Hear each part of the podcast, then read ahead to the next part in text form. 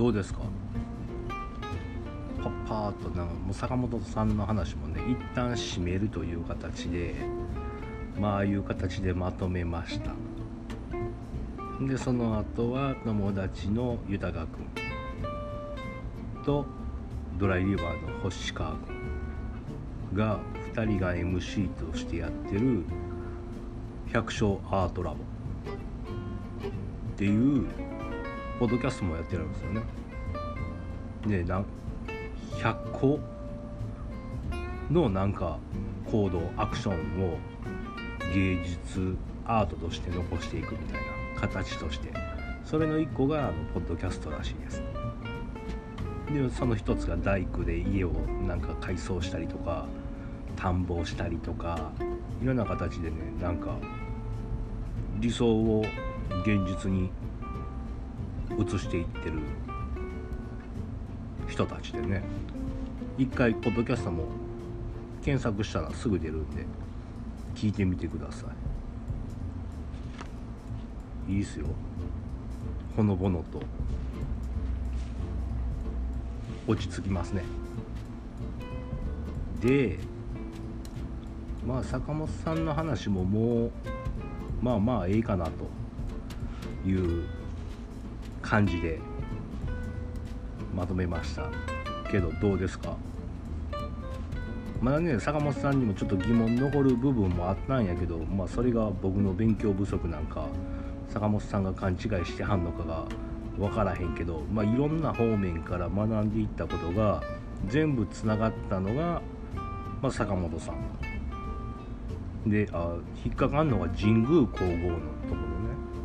神宮皇后が三冠征伐で住吉神社のところに行って船が動かへんからっていうあの辺で旦那さんが僕が知ってて習ってんのは中愛天皇なんやけどそこを桓武天皇って言わはるのよね。えでも桓武天皇は平安京を建てた人でしょっていう突っ込んでるおばちゃんもいはるからいやでも桓武天皇って言うてはるんです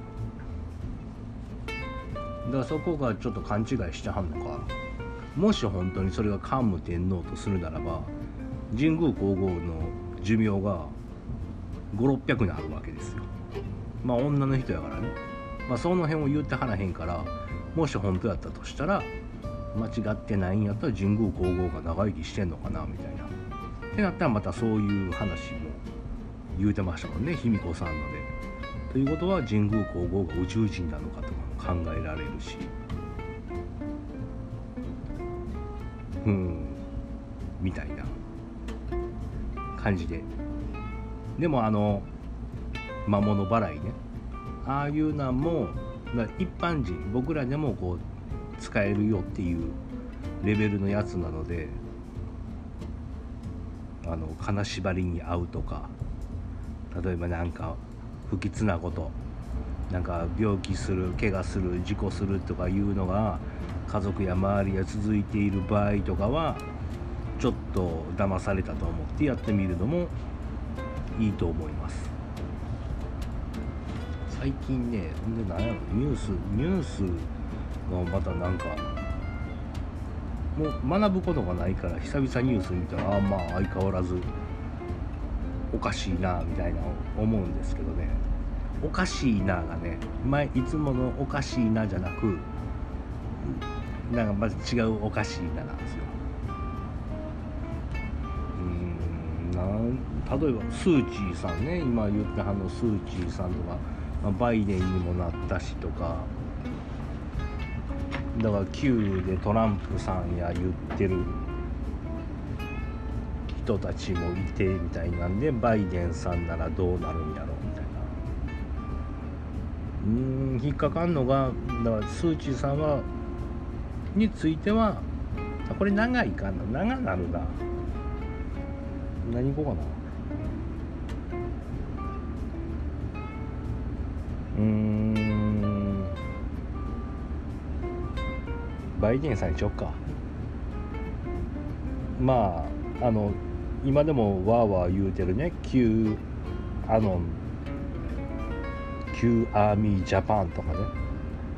いう人たちがまだいるんですよね。トランプさんがバイデンを逮捕するとか緊急逮捕で地下で子どもたちを助けてるとかいうのをまだ言うてはるんやけど、まあ、緊急逮捕もないですしなんか緊急放送もないですしで世界中でそれをまだ言ってるのが多いのが日本人だけ。ほぼ。だから今 FBI が監視してるのは日本でそれを言ってる人たち。もう国内じゃないですよね。日本でまだいまだにそれを言ってる人たちはもう FBI の監視対象にもう入っているらしいです。それはねもうもしバイデンさんが日本に来た場合そういう人たちがねテロとか暗殺とか考えたりする可能性もあるんやから当然といえば当然ですよね。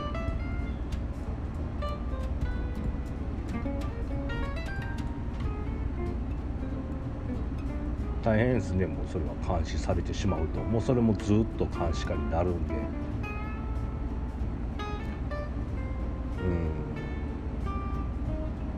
どうでしょう？もしトランプさんがあのままになっていたら間違いなくまあ3次大戦ですよね。第3次が起きたら自動的に坂本さんの話もつながるしリセットっていうエンディングに向かっている。この時期が早くなるのかバイデンさんになってちょっと伸びるのか。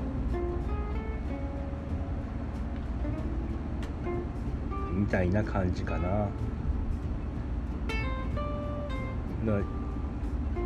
でもバイデンさんは民主党の中でも中国嫌いな人なんでニュースでは親中はになるとかね言ってますけど。テレビでは。いや池上さんだけが池上さんはやばいですよ。あの人はもうあれはもう悪ですわ。悪い。日本を貶めてる。うん。たまにねほんで今のテレビがねまあテレビは嘘ばっかやって言うてますけどまあ2割3割本当のことも言うんですよ。だからややこしいんやけどうーんだから100をオールドメディアテレビ新聞嘘ばっかりだから全く信じないっていうのではなくてその全部嘘やっていうのを今度信じ込んでしまうと自ら逆方向に進んでしまうんですよね。そういうこともあるから、センスと感覚というんかな。難しいですけどねやっぱここは。その歴史とかなんか地政学とかいろいろつなげていくと自然と分かると思うんですよね。でも今僕がずっと信じてたニュースの人たちもなんかスーチーさんのこと言うてはるからね。僕が思う逆にね。だ僕が間違えてるのかもしれんけどもね。というとなんでかというとまあ日本人からしたらスーチンさんは民主主義の象徴みたいな。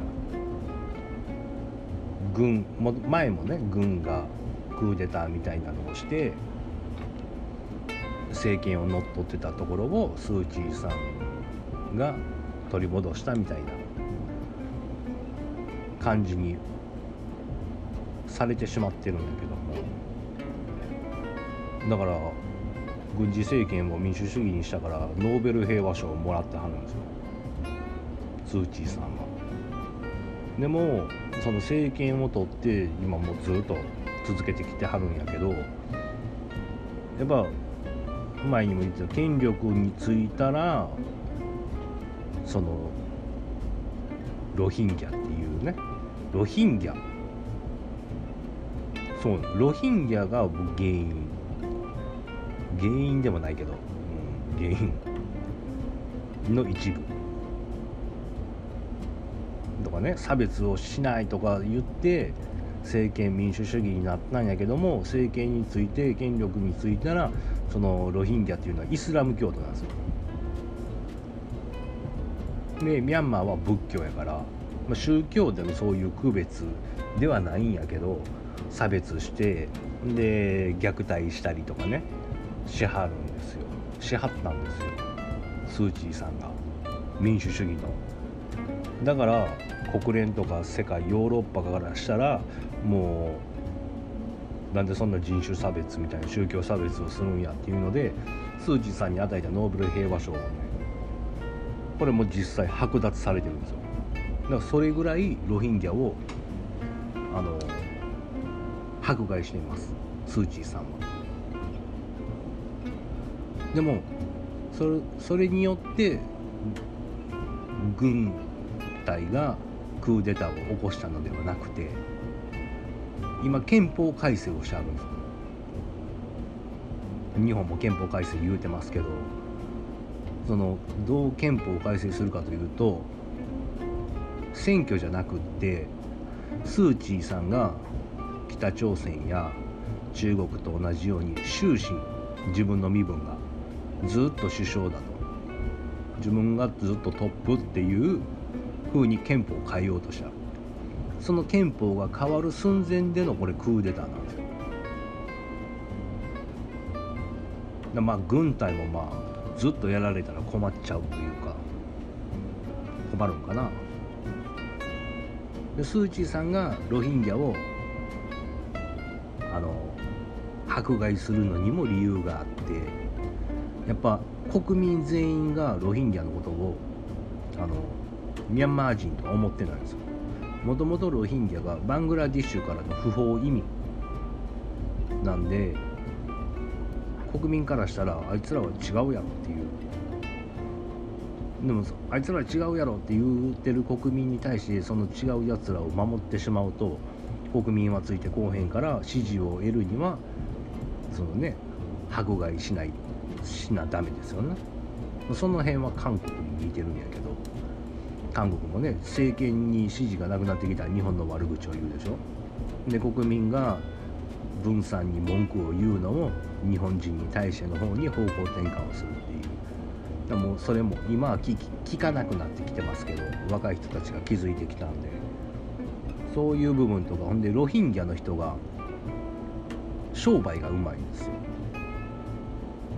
だからその商売の下手というかミャンマー人からしたらもうあいつら邪魔やなみたいな。かつてのユダヤ人みたいな感じですよね。上手にお金を儲けてみたいな。似てますね。続きますね歴史は。でまあ第二次世界大戦の時にもともとミャンマービルマはイギリス領やったんで日本がスー・チーさんのお父さんと一緒に独立を勝ち取ったんですよ。で日本対イギリスのところにだから仏教 VS あのムスリムイスラム教徒。日本人はミャンマー人と一緒に戦いました。イギリスはロヒンギャと一緒に戦いました。だからその独立はしたけどもみたいなその時の憎しみいうか戦いた相手っていうのがいまだに残ってるんですよね。ミャンマー人とロヒンギャの間にでそういうところがね今のにつながってるんですよね。でまあ国連でもそのロヒンギャを迫害するなとかね迫害を非難する決議とかがあったんやけどそこでもうヨーロッパとか世界中は賛成と。アウン・サン・スー・チーさん迫害するなって言って世界中が言ってる中いやこの絵にはちょっと危険ですっていうね危険っていうのはあの投票しないっていう危険ね。にしたのが数少ない国の中でも日本。日本はそこに投票していない。なんかねその歴史がつながってきてますよね。っっていう部分もあるあと軍隊は中国から資金が入っているから軍が行くと中国にミャンマーが落ちてしまうと中国が海に出れると中国の一帯一路のね一路の方ですよね。海の道の方。でミャンマーやったら港がゲットできるんで。で中国は安心ですよね。石油を取れるようになるんで。石油ルートもうん。でもあの中国はねスー・チーさんにもお金を渡してるんです。軍隊にも渡してみる。二股やっとるんですよ。でスー・チーさんに対してはその港をね作ってあげるからそこ中国資金でやったんやけど結局返せへんから中国のもんにするぞみたいな。っていうね債務トラップみたいな罠を仕掛けられて、まあ、それに見事に引っかからはった。国の一つですよねスリランカと一緒で、国家予算が3兆円の国なんででかいですよね。となると今後ねどうなっていくのかはちょっと見ものかなと。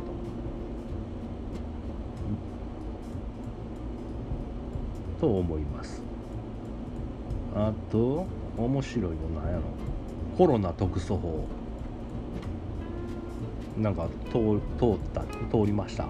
なんかこんな感じでしょ？通るでしょ？あれもねよくよく見ると憲法違反なんですけど。憲法29条第3項。に違反をしています。なんか今回のあれの成立の仕方もおかしいんですよね。国会やったら衆議院参議院で議論してそれでな成立するのは OK なんやけどあれは閣法って言って内閣で決めてるんですよ相談だけしてね。で相談したのには絶対憲法に合ってるか合ってへんかっていうのを内閣法制局は調べようでもそこを調べることをせずにそのまま今回のは通ってる。これも戦後初ですよ。戦後というか憲政史上初のことです。でその閣法の中でもあの言うこと聞かへん人はあの懲役とかねあの刑罰刑事罰コロナでも入院拒否するとか人には懲役2年とかそういうのをなくしましょうっていうのを野党と与党で相談してそれだけは省いて通りましたでも憲法ではその国民の財産権をなんか阻害するというか言うたら営業権ですよね。お店閉めてくださいっていうのは営業権その人の生活する生命線やからそれをあのやめろって指示するんやったらその分保証するっていうのが憲法には載ってるんですよ。それがその3項だけを載せない。みたいな保証がないんですよ。今まあ何万関東とかで6万円とか巻いてはるけどもこれが法律になってしまうともうないんですよね。保証されずに店や休めと。みたいな風になるんですよっていうのを誰も言わない。おかしいですね。あと何がある森さんオリンピックの森さん言われてはりますね。女性蔑視の意見が。まあそういう人やからね。もう失言はしまくる人なんやから、まあ、そういう人やと思っといたらええんと思うんだけどね、まあ、たまたまね海外に見つかったから。わあなってるけど。でも森さんといえば森総理ですよ。昔ね。昔総理大臣をしてありますよね。の時のエピソード面白い知ってる人もいるかな？言ったっけ？言ってへんな子供には言ったんやけど。森総理は英語ができないんですよ。で当時ねクリントン大統領アメリカは。と日米首脳会談初めて会いますっていう時にもう側近の人が森さんに「How are you?」と言ってください。では向こうが「ご機嫌いかがですか?」って聞いたら向こうが「Fine, fine, thank you」「演じって聞かはるからじゃあ自分もっていうので「Me too」と言うてくださいって言うて教えはったんですよでいざ大統領と会いますで森総理なん第一声がねクリントンさんに「Who are you?」あんた誰と？でまあクリントンさんもねいやアメリカ大統領やって言うんじゃなく向こうももうね大統領になるぐらいの人やからちょっと冗談を聞かしてヒラリーズ・ハズバンドって言われたんですよ。私はヒラリーの旦那ですみたいな。まあヒラリーさん有名やったから。っていうふうに冗談で言うたら森さんは「MeToo」と、まあ、そういう人ですわ。もう、まあ、クリントンさんより上手をいったわけですけどねまあそんな森さんです、まあ、オリンピックはないんやしこんな感じなんかな。これぐらいかな。あと見てたのがスペース X が落ちましたね。3回目か。ねああ前言うてた前園さんとかね。前園？前島？また忘れよあの人。僕と同い年ないけど。お金をばらまいてオンラインサロンを作るというね。イカキンとかああいう感じの人ね。能力ではなくお金で集める人。月旅行月周回旅行に行くっていう将来は行きたいみたいな言うてありますけど。4回中3回落ちてますよ。スペース X1 回だけです成功。あなたは行きますか？とか。おびっくりしたのが寒原神社の。ネギさん。神主さんがなんかねお祓いの時になんかセクハラみたいなのをして逮捕。おおみたいなね。あの寒原さんでって思ったけども。まあそのニュースを嫁さんと見ててなんかこう感じひんか。とん何がっていう。なんかこれは意図があるで。ああなるほどなっていう。奥さんがなんかそのニュースを見ただけでそう感じて聞かれたけど、まあ、サムハラさんってね、まあ、普通のこじんまりした神社やったんやけどね。あのとあることでボッと盛り上がってパワースポットや言われてお守りももう生産中止になるぐらい。でもう今売ってはらへんんですよ。でそこのあの宮司さんトップね。ネギさんの上ね。の宮司さんが言うにはでも困ると。もうこんなに人が来てもうたら困ると言うてはった。でまあ有名にしたのがね八家神道の人とかそういう人がいろいろ言わはったからやろうけど雑誌に載ったりしてだからもう困ってるんですわって言ってはったからあのこのニュースを機にお客さんが減ってくれたらいいなというじゃわざとみたいなね被害者女性も両方逮捕されたけども被害取り下げればそのネギさんも出てこれるしみたいな。そういうなんかねやらせかもしれんなみたいな。そんな気もします。感じましたね。お客さん来たら嬉しいのにねサ原さんはねお客さん来ていらんっていう心から思ってはるんですよ。面白い。神社ですだから本物なんかなって思うんですよね。あとニュースとかもないか。これぐらいかな今のところ。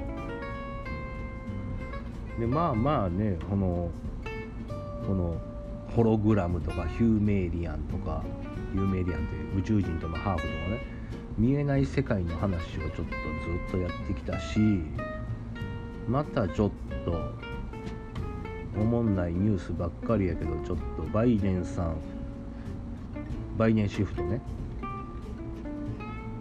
とかをするためにあのニュースをまた見方をね裏を読んでいこうかなと。まあたまに宇宙人とかね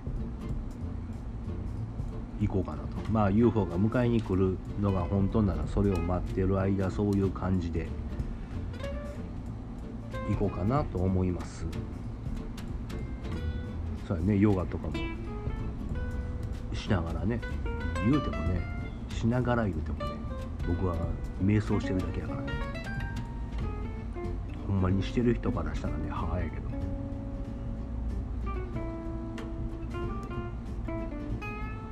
ぐらいからねまあでもその見えない世界というのも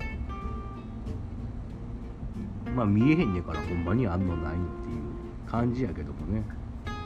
でもそのヨガの人とかでも行者さんとかでもその修行して極めていくのはね一生かけてやるわけやし。でもその見えない悟りとかその部分をするのに一生かけはるんでね。でもそういう知らない世界があるっていうことやから。な僕がこの喋ってんのはほんの一部で。ただその見えないそういう世界宇宙人にしても。ねだそういうのはないっていう否定はできんな。だそれも頭に置きつつ地に足もつけつつこういうしょうもないニュースも分析しながらこう翻弄されることなく今の生活をね。そして子どもたちへの生活を。続けていけるようにちょっとねいろいろ分析していきたいなと思います。お星言ってたねビッグマン。宇宙はビッグマンっていう。まあそういうふうに習うけどもね。でもなんでできたんやろ本当は。でビッグバンで膨張するんなら膨張ふわってこっち宇宙は広がっていくんやけどそのスピードが最近調べられるんで調べたら速なったり遅なったりしますね。膨張速度がね。じゃあ最初は爆発じゃないよね。っていう。波なの。じゃあいずれなくなるの？宇宙は。みたいな。その辺は月刊ムーに載ってます。そういう説も載ってます。ということでこれぐらいかな。また分からんこととかあったらな直接会える人はなんか質問とかくれたら調べたりしたいんで。こんな感じでこれからもやっていきます。ありがとうございます。